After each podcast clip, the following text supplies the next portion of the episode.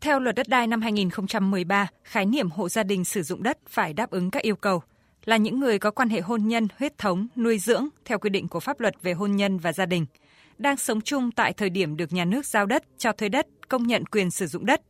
nhận chuyển quyền sử dụng đất, có quyền sử dụng đất chung tại thời điểm được nhà nước giao đất, cho thuê đất, công nhận quyền sử dụng đất, nhận chuyển quyền sử dụng đất. Tuy nhiên do chưa có quy định cụ thể thế nào là đang chung sống nên các cơ quan nhà nước rất lung túng khi xác định thành viên hộ gia đình. Từ thực tiễn tham gia tư vấn, hỗ trợ pháp lý cho người dân, bà Bùi Thị Lập, công ty luật trách nhiệm hữu hạn Hừng Đông, chi nhánh tại Thái Nguyên cho biết. Trên thực tế, để giải quyết à, vụ việc liên quan đến à, quyền sử dụng đất của hộ gia đình, thì chúng tôi thấy là có nơi dựa vào hộ khẩu tại thời điểm hộ gia đình được cấp giấy chứng nhận. Thế nhưng mà trong nhiều trường hợp cũng không chính xác.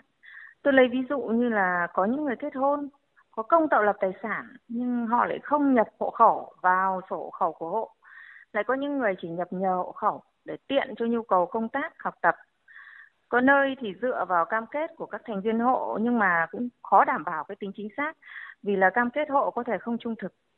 Có nơi lại yêu cầu hộ xin xác nhận của Ủy ban Nhân dân cấp xã hoặc là công an xã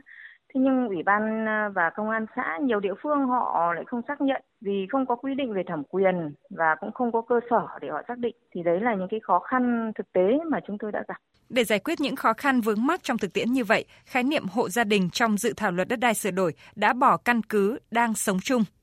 Dự thảo luật quy định hộ gia đình sử dụng đất gồm những người có quan hệ hôn nhân, huyết thống, nuôi dưỡng theo quy định của pháp luật về hôn nhân và gia đình, có quyền sử dụng đất trước ngày luật này có hiệu lực thi hành. Theo luật sư Nguyễn Ngọc Lan, giám đốc công ty luật trách nhiệm hữu hạn Ngọc Lan và Cộng sự, đoàn luật sư thành phố Hà Nội thì quy định như vậy trong dự thảo cũng chưa tháo gỡ được vướng mắc hiện nay khi xác định thành viên hộ gia đình. Có những cách xác định hộ gia đình là chung huyết thống,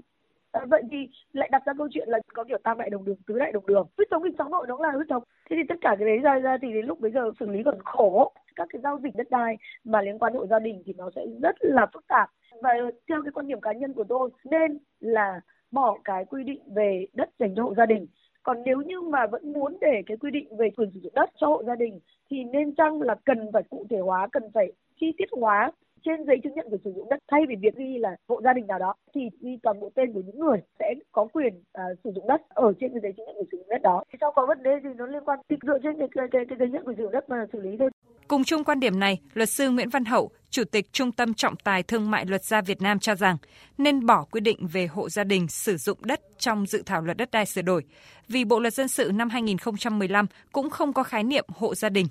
Tuy nhiên, cũng cần tính đến các giải pháp trong tổ chức thực hiện bởi chủ thể hộ gia đình có quá trình tham gia vào quan hệ đất đai và nhiều giấy tờ liên quan trong các giao dịch vẫn ghi nhận chủ thể này. Cái việc bãi bỏ chủ thể hộ gia đình sử dụng đất ra khỏi các cái quy định của luật đất đai đó,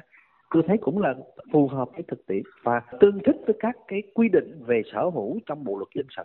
Tuy nhiên, trường hợp đối tượng là hộ gia đình sử dụng đất cũng cần được xây dựng một cách phù hợp là phải có giải pháp bãi bỏ và lộ trình thực hiện cụ thể thêm vào đó, chúng ta cần chú trọng đến cái giai đoạn chuyển tiếp, có quy định để tạo ra một cái cơ chế bảo đảm quyền lợi của các thành viên trong hộ gia đình Dự luật cũng quy định chuyển tiếp đối với hộ gia đình có sổ trước ngày luật này có hiệu lực thì sẽ được cấp đổi ghi tên tất cả các thành viên hộ vào sổ nếu có nhu cầu. Tuy nhiên cũng có ý kiến băn khoăn về quy định việc xác định các thành viên có chung quyền sử dụng đất của hộ gia đình để ghi tên trên giấy chứng nhận do các thành viên này tự thỏa thuận và chịu trách nhiệm trước pháp luật. Quy định như vậy có nghĩa việc xác định thành viên hộ gia đình phụ thuộc vào ý chí của các thành viên.